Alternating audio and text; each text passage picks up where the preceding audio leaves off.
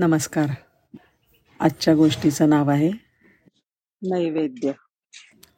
तो नियमितपणे मंदिरात यायचा. मनोभावे देवाला नमस्कार करायचा. दानपेटीमध्ये पाच रुपये टाकायचा आणि सायकलवर टांग टाकून निघून जायचा.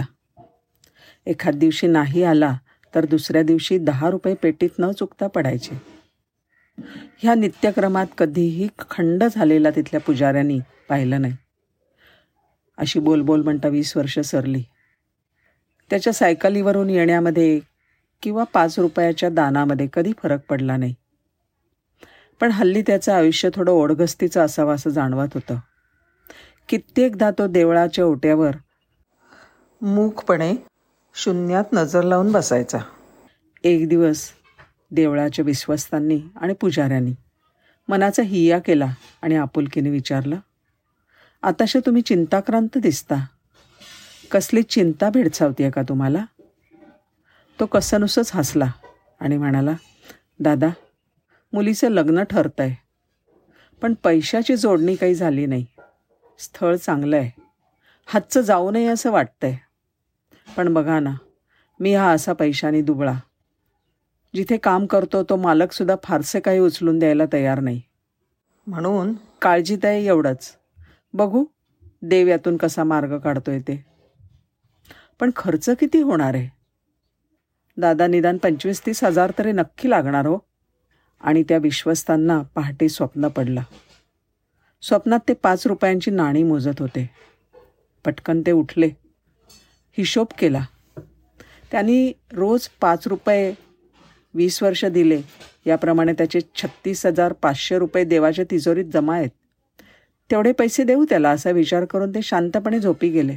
पण चे पुन्हा तेच स्वप्न. आणि मग ते गडबडीने जागे झाले. त्यांना आठवलं की दानपेटीतले पैसे आपण एफ डीमध्ये ठेवतो फिक्स डिपॉझिट. आणि आत्तापर्यंत त्याचे शहात्तर हजार पाचशे रुपये झालेले असले पाहिजेत. देवानी त्याला पैशाची मदत करायचं योजलं आहे हे त्यांना उमजलं. निश्चिंत मनाने दुसऱ्या दिवशी त्यांनी तिजोरीमधनं शहात्तर हजार पाचशे रुपयाची थैली तयार करून ठेवली. नेहमीप्रमाणे तो सकाळी देवळात आला. देवाला नमस्कार केला. दानपेटीत पाच रुपये टाकले आणि ओट्यावर ओट्यावर जाऊन बसला. विश्वस्त देवळातल्या काही सज्जनांना सोबत घेतलं आणि त्याच्याकडे आले. म्हणाले बाबा रे तुझे पैसे देवाकडे सुरक्षित आहेत. आज तुझी नड आहे आणि देवाला इच्छा आहे की ते तुला उपयोगी पडू देत. हे बघ शहात्तर हजार पाचशे रुपये आहेत. तो चकित झाला आणि थैली घेऊन देवाजवळ गेला आणि रडायला लागला. सगळेजण खूप भाऊक झाले होते पण तो थैली घेऊन तिथेच बसून राहिला. माझे दान देवानी परत तर नाही ना केलं. काय करावं त्याला सुचेना. त्याने विश्वस्तांना बोलावलं आणि विचारलं मी रोज पाच रुपये वाहिले. त्याचे वीस वर्षात किती होतात हो दादा? ते म्हणाले छत्तीस हजार पाचशे होतात. विश्वस्तांनी दिलेल्या छैली थैलीमधले छत्तीस हजार पाचशे रुपये त्यांनी काढले आणि पुन्हा दानपेटीमध्ये टाकले. आता त्याच्या चेहऱ्यावरचा ताण नाहीसा झाला होता.